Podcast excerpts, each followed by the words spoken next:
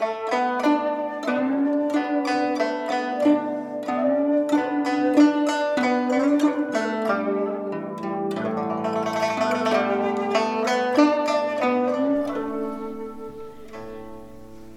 các bạn tiếp tục theo dõi bộ truyện Đại đường nữ pháp y của tác giả Tụ Đường.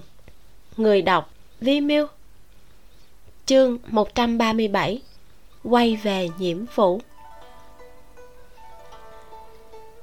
Cái gọi là Tô Châu đệ nhất mỹ nhân. Cơ bản, đều là mấy học trò của Châu học Vì quá nhàm chán mà bày ra cho vui. Điều kiện bình chọn cũng không phải chỉ nhìn diện mạo. Tài học đức hạnh, gia thế, thiếu một thứ cũng không được. Mặt khác, còn phải xem người đến cầu thân nhiều hay ít. Mấy năm nay, thế gia có danh vọng ở hai vùng giang nam và hoài nam đến cầu hôn tề lục nương nhiều không kể xiết.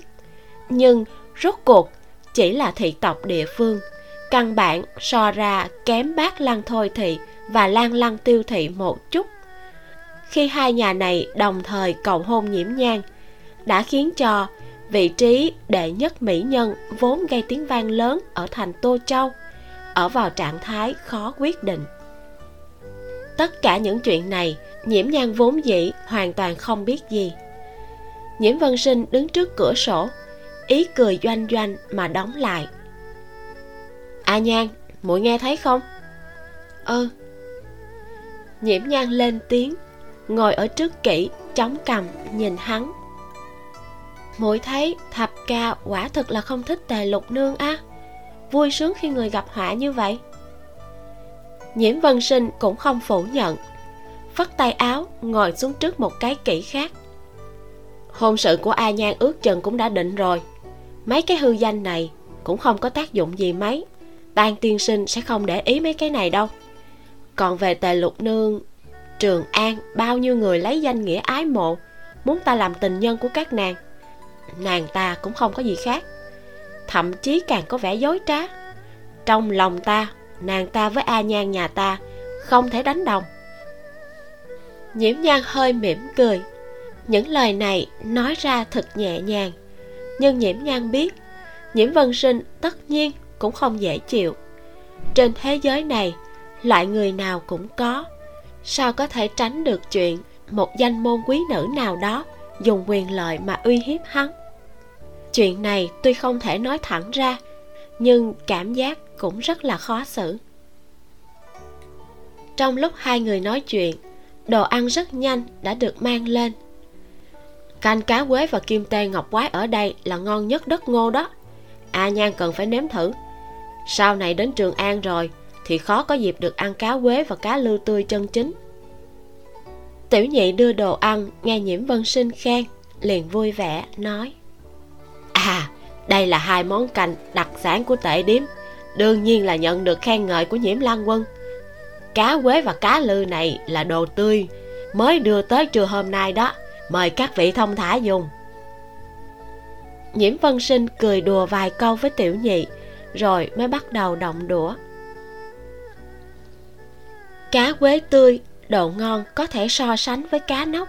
Loại cá này đặc biệt thích ẩn thân sau mấy tảng đá dưới đáy nước hoặc trong mấy bụi rong rậm rạp, cho nên rất khó bắt. Hiện tại lại là tiết thu đông cá quế trốn dưới nước sâu qua mùa đông. So với ngày thường, càng thêm khó bắt. Một chén canh cá quế nho nhỏ này có lẽ có thể đổi được một cây lụa thượng đẳng. Mùa xuân mới là thời tiết tốt để ăn cá quế. Mùa thu giá cao mà cá lại không mập, nhưng so với trường an vẫn là thắng ở chỗ mới mẻ và thực tế. Nhiễm vân sinh ném mấy miếng, liền buông muỗng canh canh cá quế ở trường an, giá một chén đủ để nhà người dân thường sống một năm. Cho dù ở tô châu cũng không rẻ gì. Nhiễm vân sinh rất biết kiếm tiền, cũng rất biết xài, nhưng hắn không phải đối với ai cũng chịu vùng tiền như rác. Nhiễm nhan biết được con người hắn, cho nên cũng không muốn trách cứ hắn phô trương lãng phí. Nhiễm vân sinh cực lực đề cử đây gọi là kim tê ngọc quái, là món hàng đầu chế biến từ cá lư. A nhan nếm thử coi. Chỗ khác không tìm được tay nghề tốt như vậy đâu. Tùy dương đế cả đời rất thích món này đó. Kim tê ngọc quái cũng không phải là một món ăn đơn lẻ, mà là tổ hợp của cá lư và canh.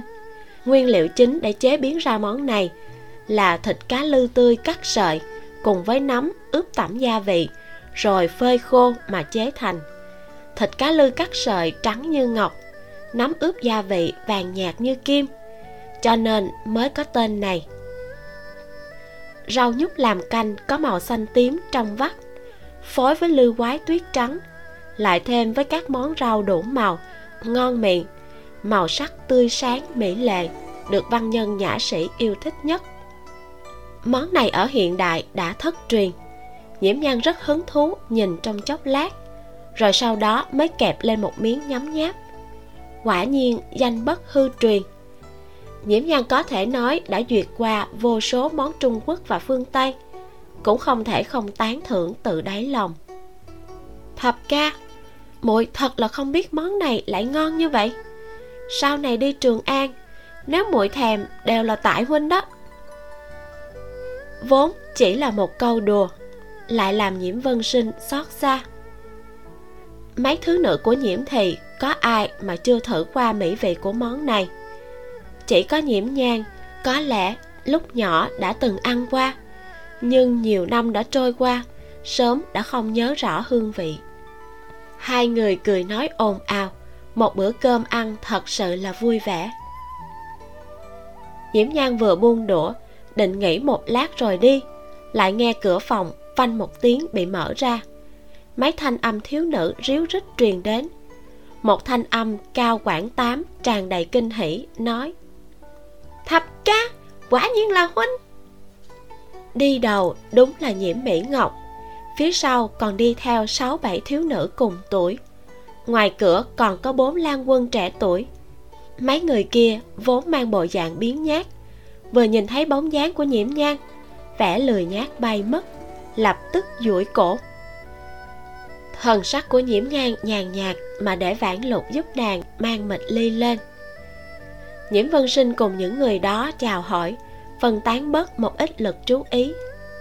Hắn đã quen với những hành động vô lễ như vậy của nhiễm mỹ ngọc, nên không trách, nhưng vẫn không khỏi nhíu mày, nói, hôm nay cũng may, ta chỉ là cùng a nhan dùng bữa. Vạn nhất nếu là cùng người khác bàn sinh ý, mỗi lỗ mãn như vậy chẳng phải là quá mất thể thống sao? Thập ca mỗi chỉ là nghe thấy tiếng huynh nên nhất thời cao hứng mà. Nhiễm mỹ ngọc hiển nhiên không đem lời của nhiễm vân sinh nói mà để ở trong lòng, khoanh tay lắc lắc. Ngoài cửa, bỗng có một cái đầu nhỏ thò vào, khuôn mặt xinh xắn, đầy vẻ bất mãn, biểu môi, nói, không được đoạt a huynh của ta nhiễm nhan cảm thấy cũng không có gì liên quan đến mình liền đứng ở trong một góc xem náo nhiệt. Ai ngờ nhiễm mỹ ngọc tức khắc đem đầu mau nhắm ngay nàng. Danh a huynh của ngươi là người khác? Ánh mắt của một đám người đều thẳng tắp mà nhìn về phía nhiễm nhan. Nhiễm vân sinh mặt lạnh xuống. Thập bát muội tốt xấu gì muội cũng là nữ nhi của đại bá phải giữ thể diện của nhiễm thị một chút. Trước mặt nhiều người, lại làm trò tỉ muội tranh chấp để người ta chế giễu. Cũng mệt nhiễm mỹ ngọc cố gắng như vậy. Nhiễm nhan thấy rất khó tin. Cao thị là người hiểu được tiếng thối đúng mực. Sao có thể dạy ra một nữ nhi như nhiễm mỹ ngọc chứ? Có lẽ chỉ số thông minh của nàng ta là di truyền từ nhiễm văn. Sắc mặt nhiễm mỹ ngọc cứng đờ cũng biết là mình đã quá phần cho nên không cãi. Chỉ đầy mặt ủy khuất mà nhìn nhiễm vân sinh. Dù sao cũng là người trong nhà, nhiễm vân sinh cũng đành phải cho nàng một cái bậc thang để đi xuống. Giận dữ, nói, muội xem muội đi, suốt ngày ở bên ngoài chơi bời, thật là kỳ cục, sau này cũng không thể nghịch ngợm tùy hứng nữa. Dứt lời, liền thở dài, nói chậm rãi muội đây là hẹn bằng hữu đi ăn hả? Lát nữa nói bành lão bản, đem chi phí ghi cho ta. Ngày mai ta sẽ phái người tới kết toán. Bây giờ về sớm đi, đừng có làm đại bá lo lắng.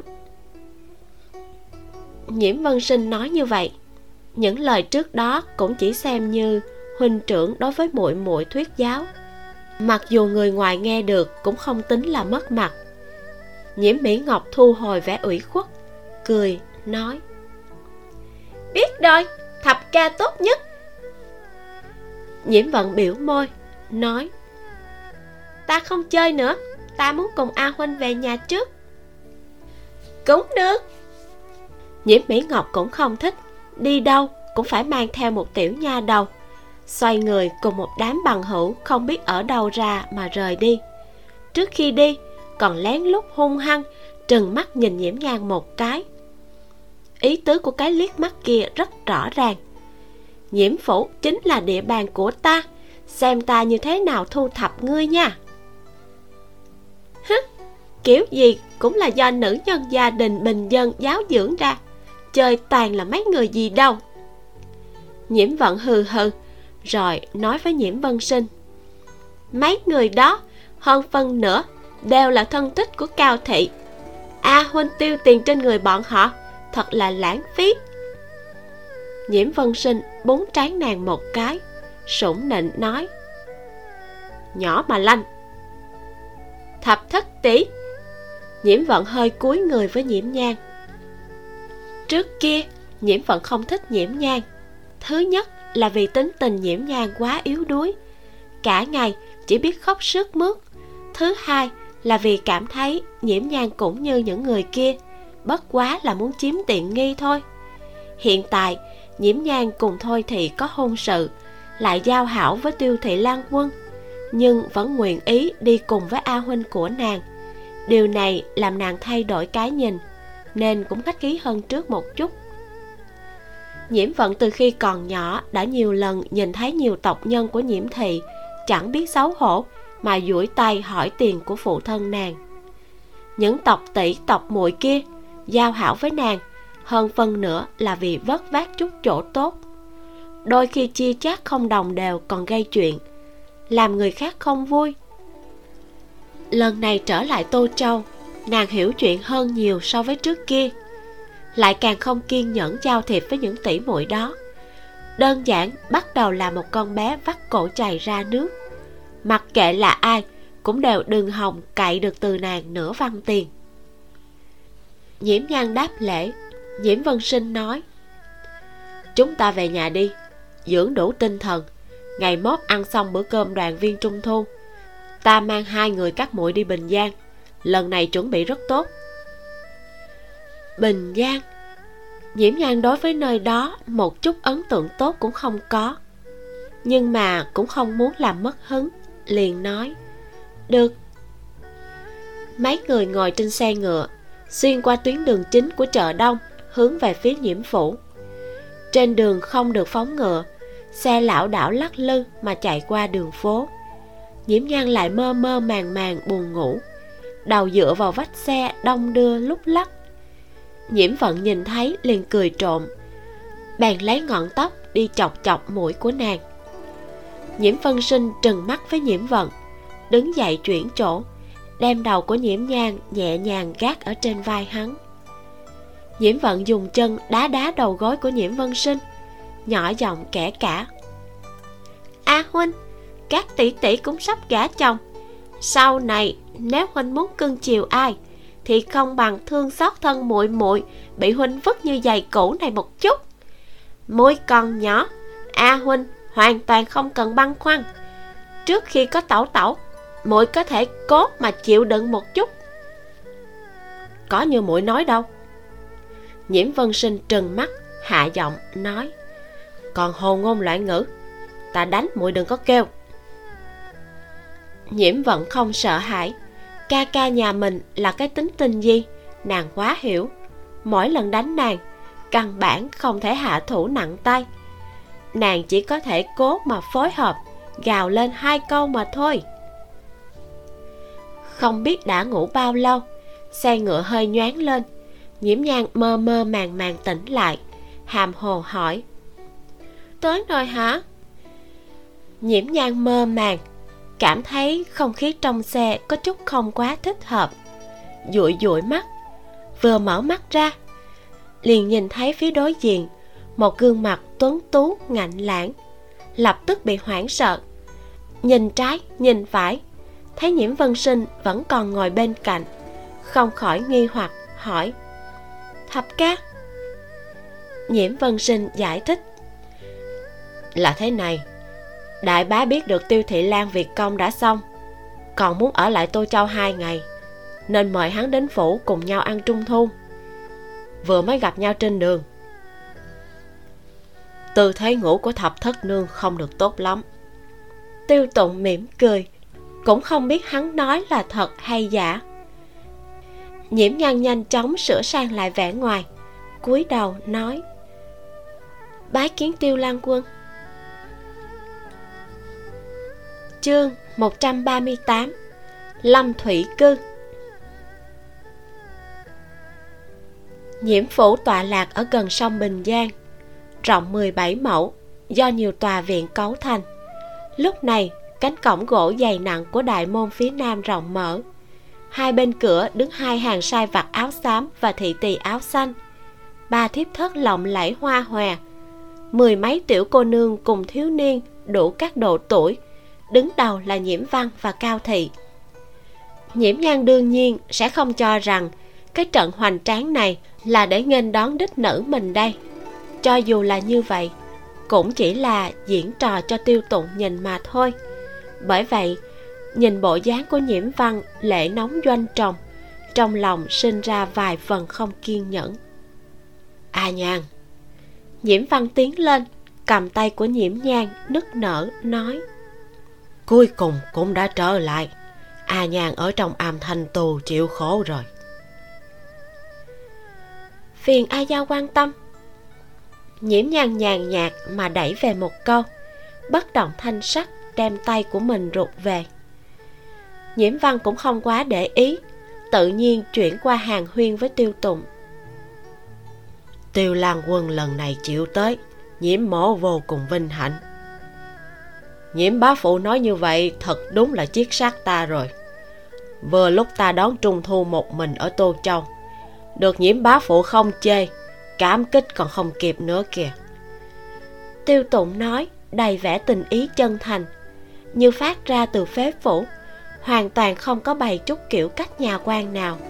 Nhưng thái độ của nhiễm văn đối đãi với nhiễm nhang hắn đều nhớ kỹ từng chút. Nhiễm văn càng thêm cao hứng, lôi kéo tiêu tụng, thân thiện hàng huyên, vẫn là cao thị bước lại cười khuyên nhủ. Lão già thật đúng là thập thất nương mới vừa quay về, tiêu lan quân lại là khách nhân sao có thể đứng ở cửa mà nói chuyện? À, nhìn xem ta cái tính tình này. Tới tới tới chúng ta đi vào rồi nói. Nhiễm văn đi đến đại môn cũng không quên nhiễm nhang nói với một đám phó tỳ. Thập thất nương rời phủ dưỡng bệnh hai năm mới về trong phủ tất nhiên sẽ không quá quen. Các người phải chiếu cố cho tốt mấy phó tỳ khom người cùng đáp dạ. Một đám thiếu nữ trâu đầu ghé tai, ánh mắt thường xuyên đảo qua mịch ly của nhiễm nhang nhiễm nhang biết những người đó chính là tộc tỷ tộc muội của mình, nhưng chỉ làm như không phát hiện. Nhiễm phủ bất quá là để nàng ở vài ngày. Nàng không có bất luận tâm tư gì mà đi xử lý quan hệ nhân tế ở nhiễm phủ. Tư thái làm lơ như vậy trong mắt đám người này là cao ngạo.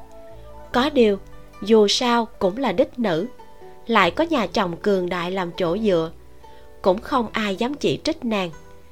Ánh mắt các nàng nhanh chóng bị tiêu tụng tuấn giật đỉnh bạc hấp dẫn. Nhiễm nhan liếc mắt một cái, một đám mang bộ dạng e lệ ngượng ngùng, muốn nói lại thôi, thật sự là nhìn thấy mà thương. Sau khi vòng qua môn bình nhiễm văn cùng tiêu tụng đi đến chủ thính. Cao thị thì tự mình dẫn nhiễm nhang đi tới viện của nàng ở trước kia. Ta tháng trước đã sai người thu thập tốt lâm thủy cư. Bài trí bên trong vẫn giống như trước kia, chỉ là đã thay hết đồ mới. Những lời này của cao thị mang theo ý cười nhu hòa, giống như từ trước đến nay. Mặc kệ sau lưng động tay động chân gì, ngoài mặt chưa bao giờ nói lời lạnh nhạt. Làm phiền nhị nương. Ngữ khí của nhiễm nhang bình bình đạm đạm, không có cảm xúc gì, nhưng lại làm cho lòng của cao thị hơi lao đao. Ý cười trên mặt cao thị bất biến, khóe mắt dư quan lại dừng hai giây trên người ca lam. Sắc mặt có chút mất tự nhiên. Bà ta vĩnh viễn sẽ không quên chính là tiểu nữ hài, nhìn như không có tâm cơ này. Đã từng đẩy bà vào góc chết một lần, suýt nữa thì bị lật thuyền. Nhưng mà, xưa đâu bằng nay, cao thị nhanh chóng điều chỉnh tốt tâm thái, dẫn nhiễm nhang đi vào lâm thủy cư. Vừa bước vào cửa viện, ký ức trong đầu nhiễm nhang che trời lấp đất mà đánh úp tới. Làm nàng choáng váng mất một lúc. Thân mình lảo đảo vãn lục vội vàng vịnh nàng lại, thấp giọng nói, nương tử cảm thấy trong người không khỏe. Nhiễm nhan đơn giản cũng tiếp tục không khỏe luôn. Gỡ mịch ly xuống, khom người, nói với cao thị, a nhan bỗng nhiên có chút choáng váng, không thể tiếp đón nhị nương, thỉnh nhị nương thứ lỗi. Nhiễm nhan là người không quá giỏi về ngụy trang nàng chỉ có thể dùng trầm mặc và bình tĩnh để che giấu suy nghĩ thật sự của mình. Cho nên, đối mặt với người như cao thị, sẽ cảm thấy thật quá sức, mà nàng cũng không cần phải đối phó với cao thị. Lệnh đuổi khách vừa ra, cao thị cũng rất thức thời, xoay người dặn dò thị tỳ trong viện vài chuyện, liền rời đi. Cỏ lau um um sương sớm vừa lên người luôn mong nhớ ở bên kia bờ. Đây chính là nguồn gốc tên gọi của lâm thủy cư do trịnh phu nhân đặt. Có thể thấy được, bà đã ký thác hy vọng gì trên người của nữ nhi mình. Phản lục một khi đã sửa tính tình hoạt bát của ngày xưa, không hề có vẻ kích động, vui sướng khi được trở về chốn cũ. Nhiễm nhan nhẹ nhàng cười, xem ra người trong lòng không thích, cũng không chỉ có mình nàng. Lâm thủy cư được xây bên cạnh hồ nước. Có một cái nhà thủy tạ kéo dài đến giữa hồ. Hoa sen trong hồ đã héo rũ. Chỉ để lại những lá sen khô khóc gục trên mặt nước, cùng với những cành sen khô cao vút. Nhiễm nhan sai người chuyển hồ sàng vào trong nhà thủy tạ rồi ngồi xuống, thưởng thức bức tàn hà đồ này những ngày gần đây, quá mức thanh nhàn so với trước kia. Làm nhiễm nhan đã bắt đầu học được cách sống hưởng thụ. Có thêm một đôi mắt biết phát hiện cái đẹp. Đám người hình nương đem đồ thả xuống, bắt đầu dọn dẹp phòng ở lần nữa. Vãn lục lấy áo khoác phủ thêm cho nhiễm nhan huyền ngồi ở bên cạnh nàng, bất mãn, nói, nương tử, nô tỳ không phải là muốn làm nương tử tổn thương nhưng không nói ra thì thật sự là không vui. Nhiễm nhan tiếp nhận trà nóng của nàng bưng tới, để hơi nóng phả trên mặt. Em khi nào đã học được kiểu ấp a ấp úng vậy? Nói đi. Lan quân ông ấy, căn bản không phải là thật tình yêu thương nương tử. Cánh tay này của nương tử treo lên, rõ ràng là bị thương không nhẹ. Ông ấy nửa câu cũng không hỏi dù là cao thị, cũng còn dối trá hỏi một hai câu nữa kìa. Trong mắt của vãn lục đỏ hồng, có thể thấy được là thật sự tức giận. Nhiễm nhàn nhấp miếng nước trà, nhíu mày, nói, lần sau đừng bỏ vỏ quất vào. Dạ em biết rồi.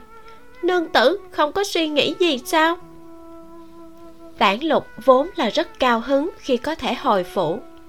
Nhưng mới vừa rồi, Thấy thái độ của nhiễm văn, Tâm lập tức lạnh lẽo, Đã đoán trước được cuộc sống sau này sẽ không thuận lợi. Ta ở nhiễm phủ bất quá là khách qua đường thôi, Có gì đáng để ý. Sau trung thu, Ta sẽ theo thập ca đi Trường An. Thần khế của các em đều ở trong tay ta, Đương nhiên là đều đi theo ta rồi. Thật sao? Đôi mắt của vãn lục lấp lánh mà nhìn nhiễm nhang tràn đầy khát khao, nói, trường an á, nghe nói trường an có nhiều hồ cơ, đều là tóc vàng mắt xanh, da thịt như tuyết nô tỳ chưa bao giờ được nhìn thấy. Nhiễm nhan phì cười, hóa ra em muốn đi trường an là vì muốn nhìn mỹ nhân sao? Không phải, không có mỹ nhân nào đẹp hơn so với nương tử đâu nô tỳ đi là để nhìn những thứ mới mẻ. Vãn lục mừng đến không biết làm như thế nào cho phải, đứng dậy nói, để nô tỳ đi nói cho hình nương với ca lam. Lát nữa em gọi ca lam tới đây. Nhiễm nhan phải hỏi thử ca lam có nguyện ý cùng nàng đi hay không mới được. Dù sao, tâm nguyện của ca lam là vì nguyên chủ báo thù nhiễm nhan ngồi một mình, móc ra trường tiêu từ trong tay áo, đặt ở bên môi thổi thử. Nàng muốn mang cây tiêu này theo làm vũ khí phòng thân, nhưng nếu không biết thổi mà đi đến đâu cũng đều mang theo, chẳng phải là rất kỳ quái sao? Nguyên chủ là người biết âm luật, nhiễm nhan lăn lộn một lát cũng miễn cưỡng nghe ra vài điều.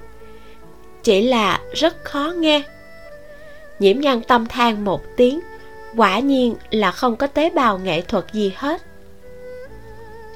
Phía sau vang lên tiếng bước chân.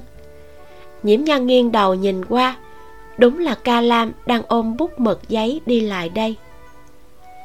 Nhiễm nhan hỏi, đã nghe hết rồi? Chương 139 Minh Nguyệt xuất quan sơn. Ca Lam gật đầu. Quỳ ngồi xuống bên người nàng, Đem giấy trải trên mặt đất. Ngươi có nguyện ý theo ta đi Trường An hay không? Nhiễm nhan biết khuyết điểm của mình. Nàng nói chuyện từ trước đến nay rất thẳng thắn. Nếu có ca lam bên cạnh, Nàng có thể giảm bớt khá nhiều lo lắng. Nhưng mà, Nhiễm nhan cũng sẽ không vì yêu cầu của bản thân Mà khuyên ca lam từ bỏ cừu hận. Đặt mình vào hoàn cảnh người khác mà suy nghĩ. Nếu chuyện này dừng ở trên người mình, nàng cũng tuyệt đối không thể thiện bãi cam hưu. Ca lam đem giấy trải thẳng, đề bút, viết. Nô tỳ nguyện ý.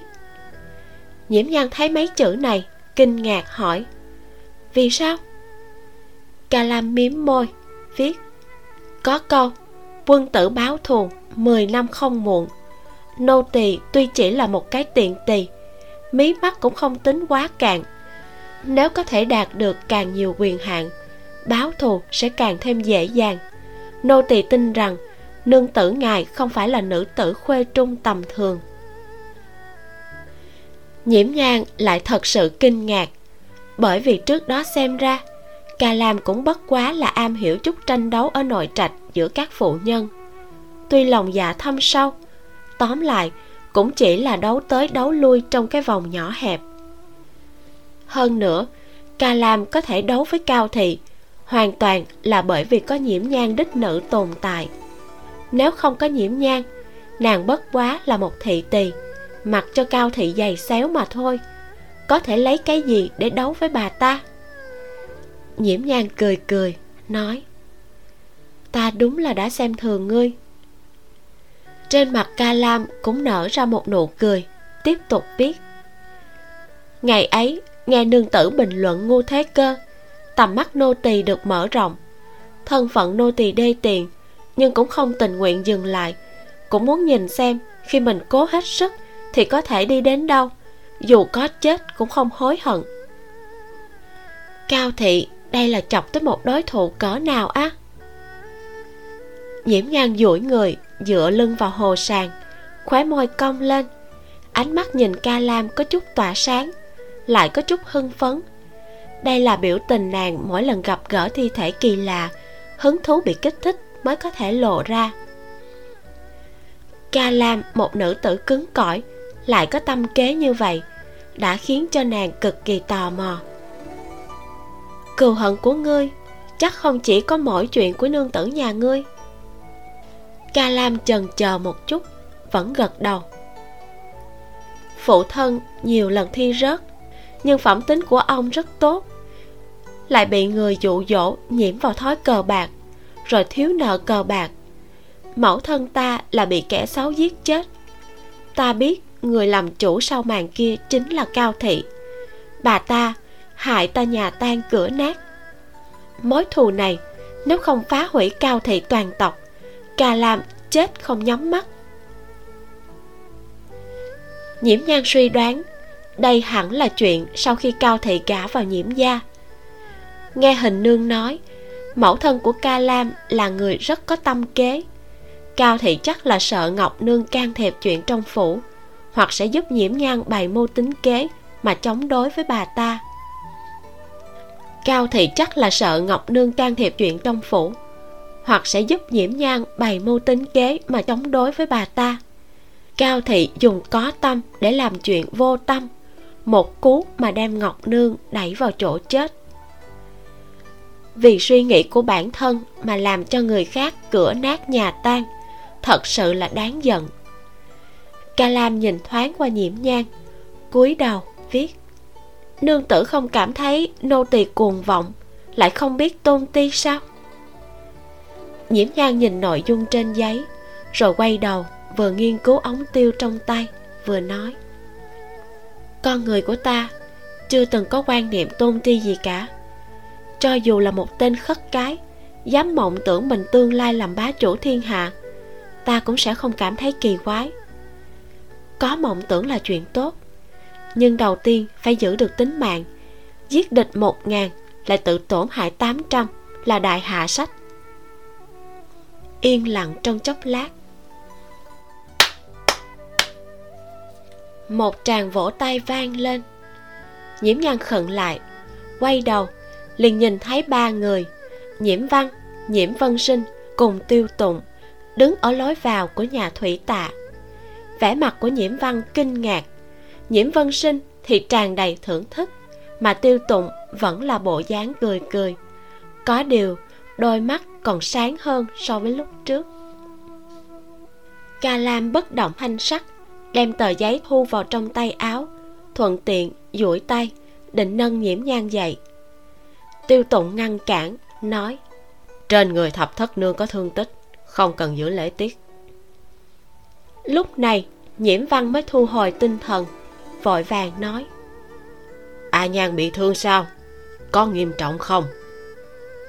Chỉ là gãy cánh tay thôi, không phải cái gì to tát.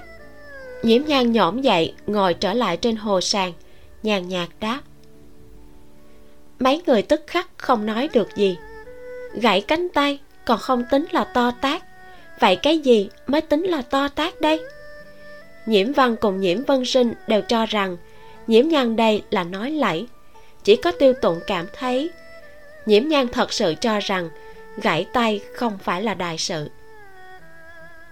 cái này mà cũng chưa tính là to tác nhiễm văn thật sự có chút nóng nảy.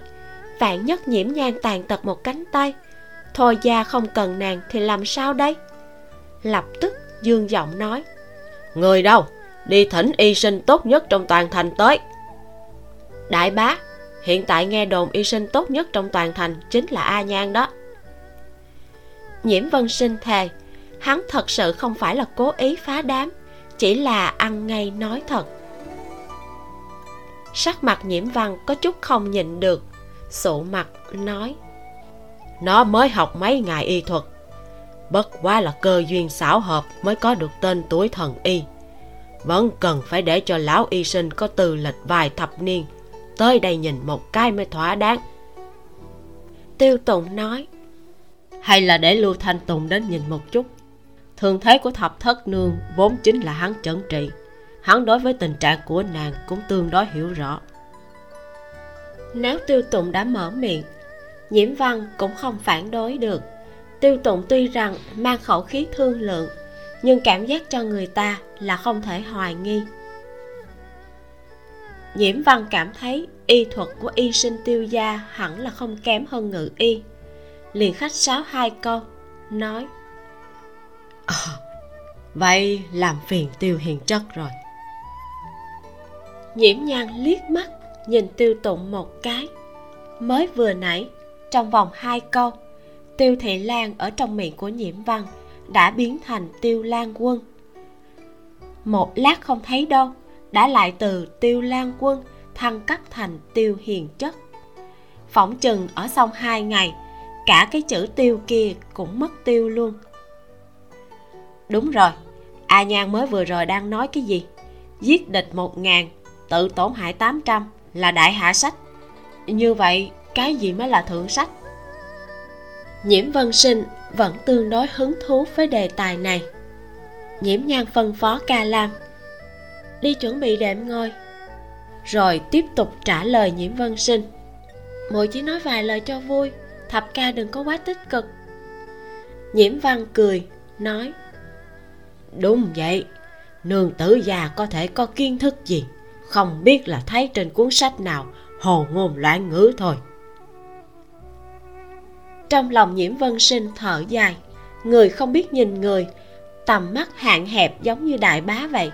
Có thể ngồi trên vị trí gia chủ, bất quá là nhờ vào một chữ đích. Nếu cứ như thế mãi, nhiễm thị sớm muộn gì cũng sẽ xuống dốc đến khi trượt khỏi hàng ngũ thế gia tiêu tụng thấy nhiễm nhan không muốn trả lời. Ánh mắt dừng trên ống tiêu ở trong tay nàng. Vừa rồi ta nghe tiếng tiêu văng vẳng là khúc do nàng thổi. Khóe miệng nhiễm nhang rung lên. Kia có thể xem như là một khúc sao? Vì thế liền nói. Chỉ là gần đây cảm thấy hứng thú mà thôi ta vẫn chưa biết thổi. Tiêu tụng nói. Tấu tiêu cần hô hấp đúng phương pháp ngón tay linh hoạt, môi cần linh hoạt mà khống chế, điều tiết khẩu phong, lưỡi cũng cần phải có biến hóa mới được. Chỉ đơn giản thổi hơi vào thôi thì đương nhiên sẽ thổi không hay. Nhiễm nhan cúi đầu, nhìn nhìn ống tiêu ở trong tay mình. Nàng chưa bao giờ cảm thấy học chơi nhạc cụ là chuyện dễ dàng. Lại không nghĩ rằng nó phức tạp như vậy. Nàng nâng tay, đem tiêu đưa cho hắn ngươi thổi nghe thử một chút. Sắc mặt nhiễm văn khẽ biến, nhẹ giọng quát. À nhàn, sao có thể vô lễ như thế? Tiêu tụng nhàn nhạt cười, nhận lấy tiêu. Nhiễm bá phụ, đừng trách thập thất nương. Tan tùy viễn cùng ta đều rất thưởng thức sự thẳng thắn này của nàng. Tùy viễn còn vạn phần khuynh tâm đó. Hắn nói không chờ nhiễm văn phản ứng, đã đem tiêu đặt ở bên môi thử tiếng. Liền không hề báo trước mà thổi luôn một bài. Nhiễm văn mặc dù vẫn còn nhắm nuốt lời vừa rồi của tiêu tụng, cũng nếm ra chút hương vị. Ý tứ của câu nói kia, đại thể chính là tan tùy viễn chính là thích tính cách thẳng thắn này của khuê nữ ngươi. Nếu thật sự sửa lại tan tùy viễn có lẽ sẽ không thích nữa đâu nhiễm nhang liếc mắt nhìn tiêu tụng một cái. Nàng đương nhiên hiểu rõ, một câu này của hắn đã giúp mình giảm đi không ít phiền toái. Tiếng tiêu vốn mang ý vị linh hoạt, kỳ ảo thê lương. Làn điệu của khúc này lại giãn ra, thâm thẳm tựa như núi xa. Ngẫu nhiên lại tâm tối tựa như u cốc. Lại có thêm một cảm giác hào phóng, thê lương xa xưa tiêu tụng rũ mắt, ngũ quan sâu sắc có vẻ nhu hòa hơn.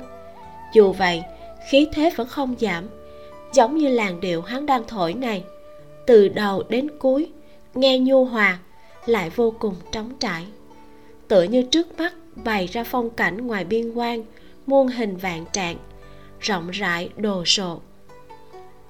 Người và khúc như hợp thành một, tiêu tụng như rũ bỏ hết tất cả các loại ngụy trang mưu kế âm hiểm.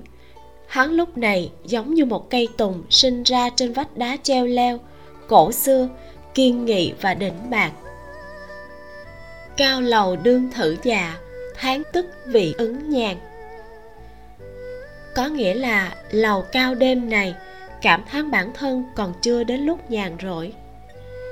Tiếng tiêu đã ngưng, vẫn cứ xúc động lòng người thật lâu, dư vị không dứt. Minh nguyệt xuất thiên sơn, thương mang vân hải giang, trường phong kỷ vạn lý, truy độ ngọc môn quan hán hạ bạch đăng đạo, hồ khuy thanh hải loan, do lại chinh chiến địa bất kiến hữu nhân hoàng. Có nghĩa là thiên sơn trăng một mảnh, biển mây xanh mênh mang, gió nào bay vạn dặm tìm đến ngọc môn quan binh hán chặn đường bạch, rợ hồ ngó vịnh thanh. Xưa nay thời chinh chiến, mấy ai về an lành? Lính biên trong trời nước mặt trao lòng miên man. Trên lầu đêm chốn ấy, biết người có thở than. Trong đầu nhiễm nhang tự nhiên mà nghĩ tới bài thơ này. Khúc tiêu hay như vậy nàng không thể không tán thưởng. Thanh âm lạnh lẽo mà nhẹ nhàng của nhiễm nhang niệm lên bài thơ cao tuyệt này. Quan sơn nguyệt, hào khí mênh mang, càng tăng thêm sự chấn động cho khúc tiêu vừa rồi của tiêu tụng, làm mọi người lặng im trong chốc lát. Nhiễm vân sinh mới kích động, vỗ tay nói, hảo khúc, hảo thơ. Tiêu tụng đưa tiêu ở trong tay cho nhiễm nhang biểu tình suy tư. Tiêu thị lan trước đây từng tổng quân biên quan, bởi vậy đối với bài quan sơn nguyệt này có cảm xúc sâu sắc. Đạt đến ý cảnh này thật đúng là tình lý. Nhưng a nhan chưa bao giờ đi ra biên quan, vậy mà cũng có thể làm ra bài thơ tuyệt diệu như vậy. A nhan nhà ta thật sự là kỳ tài có một không hai. Nhiễm vân sinh hưng phấn mà kéo nhiễm nhang quỳ ngồi trên đệm vừa trải xong. Tiêu tụng thu hồi tinh thần, ánh mắt nhìn chằm chằm chỗ nhiễm vân sinh đang nắm tay nhiễm nhang trong lòng giấm chua muốn trào ra, còn có cái câu a nhan nhà ta kia nữa. Trực tiếp làm cho khuôn mặt luôn mang nụ cười của hắn có chút cứng đờ. Thập ca đừng khen, bài thơ này là nhiễm nhan vừa ngẩng đầu, đã thấy lưu thanh tùng đang cõng cái rương bự chản run run rẩy rẩy mà bước tới, nói tiếp. Là nghe lưu thanh tùng, lưu y sinh ngâm đó. Hắn nói là của một vị lang quân tên lý bạch làm có câu gọi là họa thủy đông dẫn. Mấy lời của nhiễm nhan vừa nói ra đã làm cho lưu thanh tùng chân trước mới bước vào nhà thủy tạ chân sau đã bị nhiễm vân sinh truy vấn việc này. Tiêu tụng cũng có hứng thú muốn biết lưu thanh tùng khi nào đã lén ngâm qua bài thơ này cho nhiễm nhan nghe? Quan sơn nguyệt lý bạch.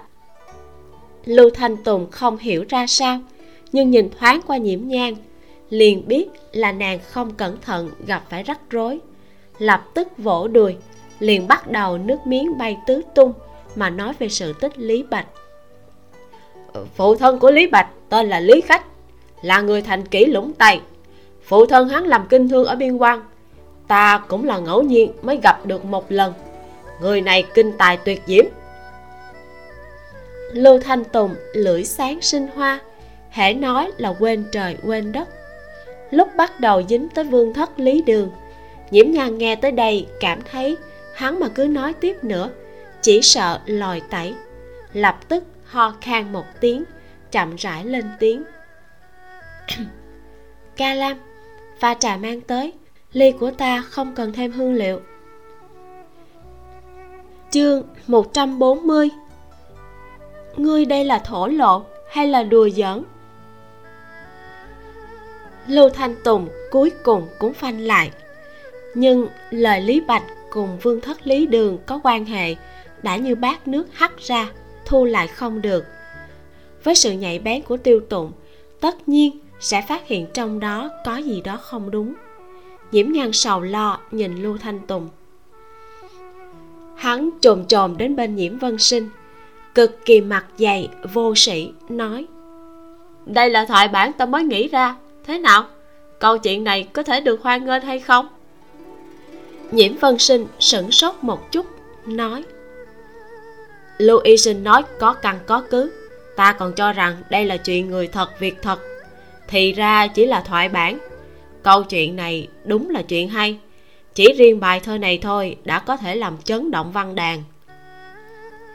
Trong lòng tiêu tụng, tuy có nghi vấn, lại không thật sự để ý. Bởi vì lưu thanh tùng xưa nay vẫn hay nói hưu nói vượng, thường xuyên nói ra vài câu chuyện hay thơ từ làm người kinh diễm chuyện hắn nghĩ tới nhiều hơn, đó là trở về, phải tra khảo một chút. Lưu thanh tùng từ khi nào đã thân thiết với nhiễm nhan như vậy? Nhiễm văn nhìn nhiễm nhan, trong lòng càng lúc càng bất ngờ.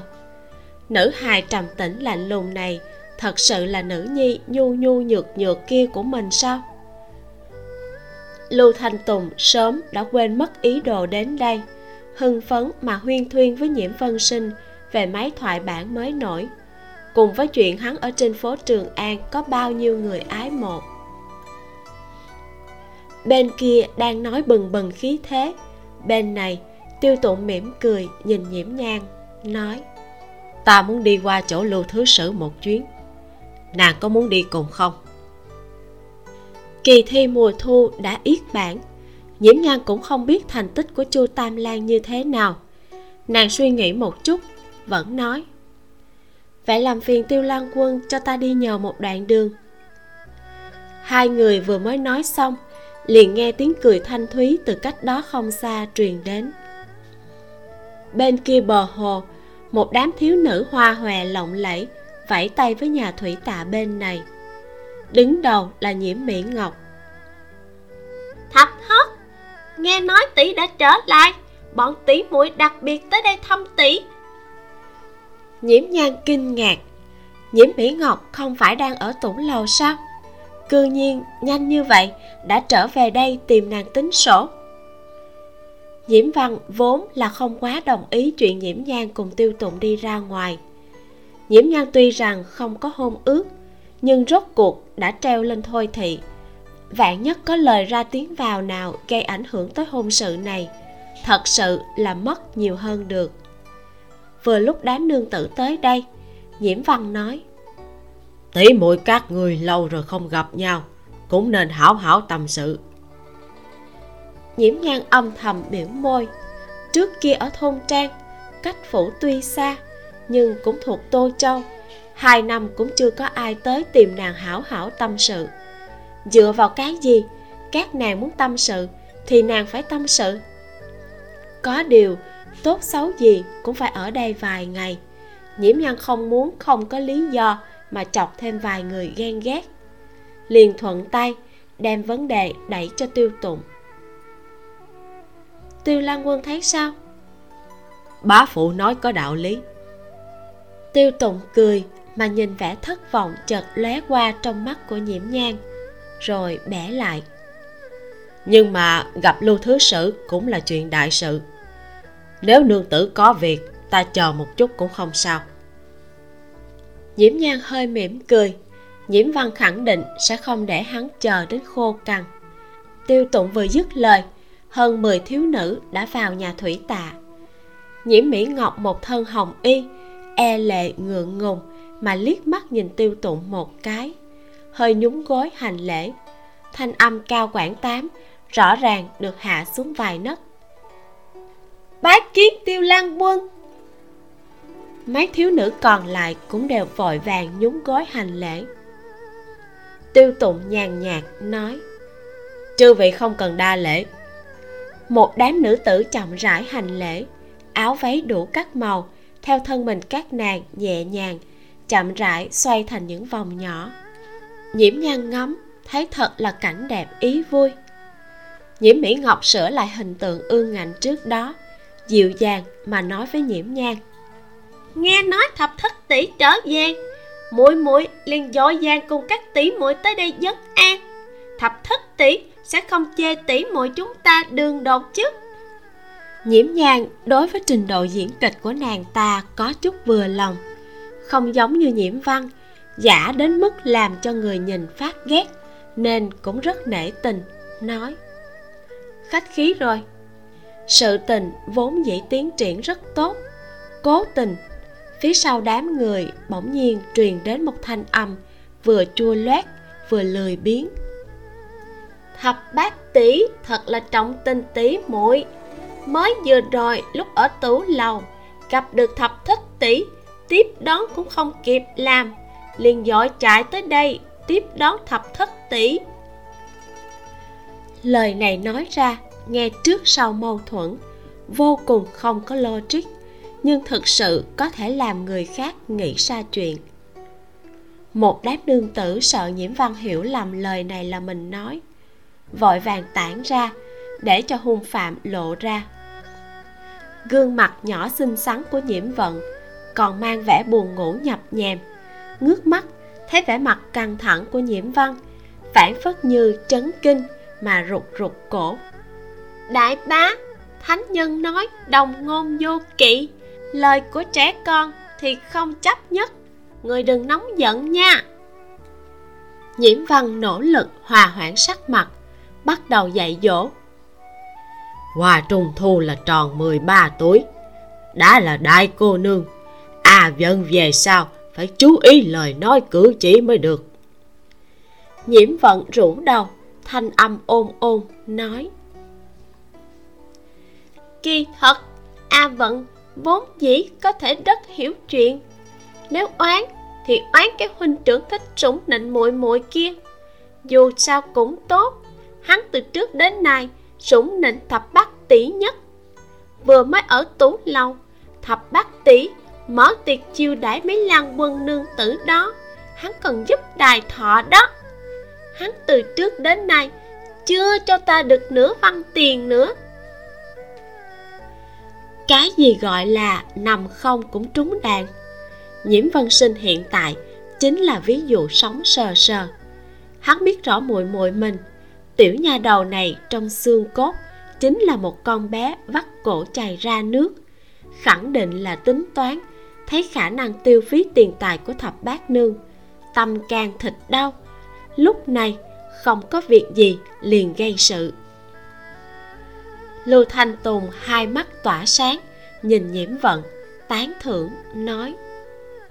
Ai da tiểu nương tử này thật đúng là một diệu nhân. Tiểu cô nương này thật sự là quá hợp khẩu vị của lưu thanh tùng. Hắn cả hai đời cũng chưa gặp gỡ được người hợp ý như vậy. Nhiễm nhan thật sự rất muốn cười to thành tiếng. Đáng tiếc một đám người kia đều sượng mặt nàng cũng không thể quá làm càng. Tiêu tụng cúi đầu ở bên tai nàng trêu ghẹo. Muốn cười thì cười đi không sợ nghẹn ra nội thương à. Nhiễm nhan trầm trầm nhìn hắn một cái lại không thể hiện cảm xúc gì rõ ràng chỉ một giây liền quay đầu đi ném cho hắn một cái ót. Tiêu tụng lại cười đến càng vui vẻ. Bên này thì ngầm nhảy nhót nhưng không khí trên mặt bàn thì không tốt lắm. Tiêu tụng nhìn nhiễm văn đã sắp bùng nổ lại phản phất như không nhìn ra cười nói với hắn. À, thật sự là một tiểu nương tử thiên chân vô tà. Bá phụ nữ nhi gia các nàng tiểu đánh tiểu nháo. Chúng ta cũng không nên quá tích cực. Ta cùng với thập thất nương đi gặp lưu thứ sử trước. Lần trước hành tủ lệnh, may mắn để bá phụ thắng. Lúc này ta phải hòa một ván mới được. Tỷ muội đùa giỡn cũng là chuyện bình thường. Bị tiêu tụng nói thành như vậy, mặt mũi nhiễm văn cũng coi như ổn. Không khỏi vuốt rau cười, nói à, lần đó cũng không phải là may mắn. Lúc tiệc tối cứ việc phóng ngựa tới đây. Được rồi các người đi đi. Chuyện đứng đắn quan trọng chớ có để mấy đứa nhà đầu này chậm trễ. Cứ tiếp tục nữa phỏng chừng sẽ thật sự có chuyện. Thừa dịp còn chưa quăng hết mặt mũi nhiễm văn vội vàng thay đổi chủ ý. Nhiễm nhân nhanh chóng khom người nói một tiếng. Xin lỗi, không tiếp được. Rồi dẫn ca lam vội vàng rời đi.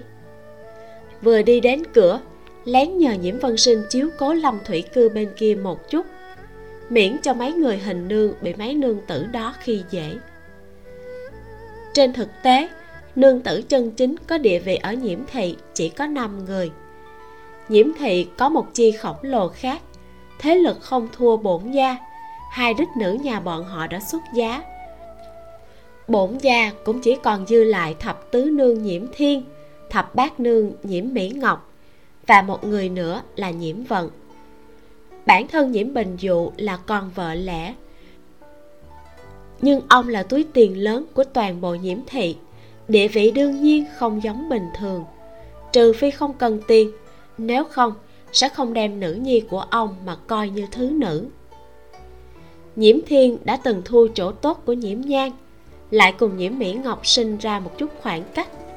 Nàng ta cũng sẽ không đến mức gấp không chờ nổi mà chạy đến lâm thủy cư gây chuyện. Cho nên, người muốn phòng chỉ có một mình nhiễm mỹ ngọc mà thôi.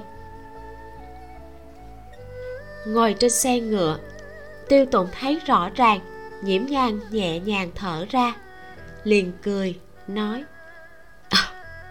có phải cảm thấy phiền phức hay không?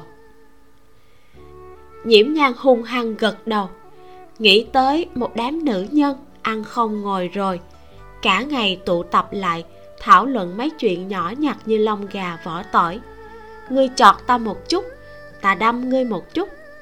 Cho dù trên mặt thân thiết, nhưng vừa quay lưng đi, không biết khi nào sẽ thọc ngươi một đao nếu nói trên quan trường vì tranh quyền đoạt lợi mà miệng cười tàn đau. Nhiễm nhan có thể lý giải nhưng mấy chuyện nhỏ như hạt mè trong hậu viện vậy mà cũng có thể hại ra mạng người. Nhiễm nhan chưa trải qua cho nên vô luận như thế nào cũng không hiểu nổi. Nhà ta cả một nữ nhân cũng không có. Tiêu tụng bỗng nhiên phun ra một câu khó hiểu như vậy nhiễm nhan thu hồi tinh thần, nhìn hắn đầy nghi hoặc. Tiêu tụng không được tự nhiên mà quay mặt đi, ho khan một tiếng. Trong tộc chúng ta phạm là nhậm chức quan cấp tứ phẩm trở lên, đều có thể ra ngoài tự lập môn hộ. Ta hiện sống một mình một phủ.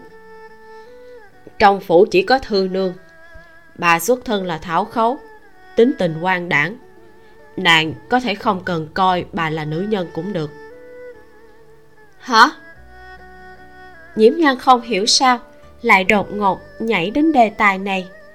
Thấy khuôn mặt tuấn tú của tiêu tụng đỏ ửng rất khả nghi trong lòng càng thêm nghi hoặc. Cà làm miếm môi cố nén cười cúi đầu nhìn trầm trầm góc váy của mình. Tiêu tụng nhìn biểu tình cái hiểu cái không của nhiễm nhan hận không thể đem đầu của mình vặn ra sau. Một nam nhân xưa nay khí thế, nghiêm nghị thành thục, bỗng nhiên xuất hiện loại biểu tình có thể được liệt vào dạng ngây ngô này, làm nhiễm nhàn có chút ngạc nhiên. Ngượng ngùng cũng bất quá chỉ trong một cái chớp mắt, tố chất tâm lý của tiêu tụng cực kỳ cường hãn. Trong thời gian vài cái hô hấp đã khôi phục như thường duỗi tay, rót hai chén nước, đẩy một chén cho nhiễm nhang rồi sau đó thản nhiên bưng chén của mình lên uống. Ngươi đây là đang thổ lộ với ta, hay là đang đùa giỡn ta? Nhiễm nhan sau khi trải qua phân tích toàn diện, cuối cùng cho ra hai cái kết luận này. Cái ly trong tay tiêu tụng suýt trượt ra, vài giọt nước bắn ra ngoài máu cả người dâng hết lên mặt. Trong tức khắc, cả khuôn mặt nóng đến đỏ bừng, trong lòng thấp thỏm bất an, cực kỳ hận chính mình nói chuyện này quá sớm. Biết rõ nàng đây không phải là một nương tử biết ái muội thẹn thùng. Chưa nói đến, hiện tại nàng cũng không có vẻ gì là khuynh mộ mình. Nghe phải đề tài riêng tư như vậy, cà lam rất muốn tìm một chỗ mà trốn. Đáng tiếc, xe ngựa tuy lớn, lại chẳng có một chỗ nào. Nhưng thời khắc máu chốt như vậy, nàng cũng không thể kêu ngừng xe, chỉ có thể đem bản thân mình biến thành không khí, cả thở cũng nín xuống. Đối diện ánh mắt nhìn thẳng của nhiễm nhang tiêu tụng suy nghĩ một lúc, khẽ cắn môi, nói, là thổ lộ trả lời như vậy, cùng lắm là bị cự tuyệt. Đã có lá gan nói ra mấy lời dụ hoặc kia, phải có gan phụ trách mới được. Nếu nói là đùa giỡn, tiêu tụng cơ hồ có thể khẳng định, ấn tượng của mình trong lòng nhiễm nhang tuyệt đối sẽ xấu đến mức chữa không nổi nữa. À cách nói này của ngươi cũng có chút uyển chuyển. Nhiễm nhang trầm ngâm một chút nghiêm túc tự hỏi một lúc lâu sau, thì duỗi tay ra, chạm vào tay đang cầm chén nước của tiêu tùng, rồi giơ tay lên, bắt mạch. Cái chén rơi xuống bàn, không vỡ, chỉ là nước bị đổ tràn ra kỹ, theo xe ngựa rung lắc mà chảy về bốn phía. Tiêu tụng bình sinh, đây là lần đầu tiên cảm thấy đầu óc mình không có biện pháp chuyển động. Toàn thân cũng không còn cảm giác nào khác, ngoại trừ cảm giác hơi lạnh truyền đến từ bàn tay của nhiễm nhang ca lam bị âm thanh kia kinh động, ngẩng đầu liền nhìn thấy ngay một màn nương tử của mình đang khinh bạc tiêu thị lan, không khỏi trợn mắt. Trong xe lặng ngắt như tờ chỉ có thanh âm bánh xe lăn trên đường đá xanh. Thập thất nương. Tiêu tụng nỗ lực kéo lý trí của mình quay về.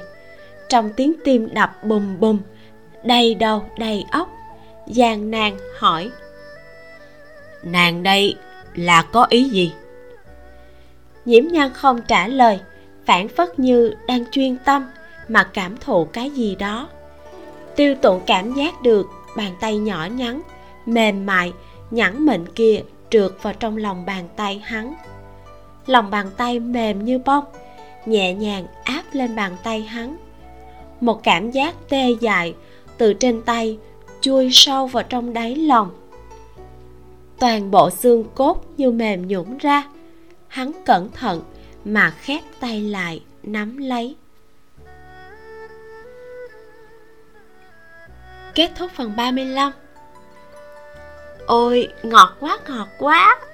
Tiêu tiêu giỏi lắm Nắm tay lại là đúng rồi. Ai, xin lỗi các bạn Dù không muốn Nhưng mà phần này phải kết thúc ở đây thôi. Các bạn đón nghe phần sau để biết chuyện gì sẽ xảy ra tiếp theo nhé. Mình là Vi Miu, xin chào và hẹn gặp lại.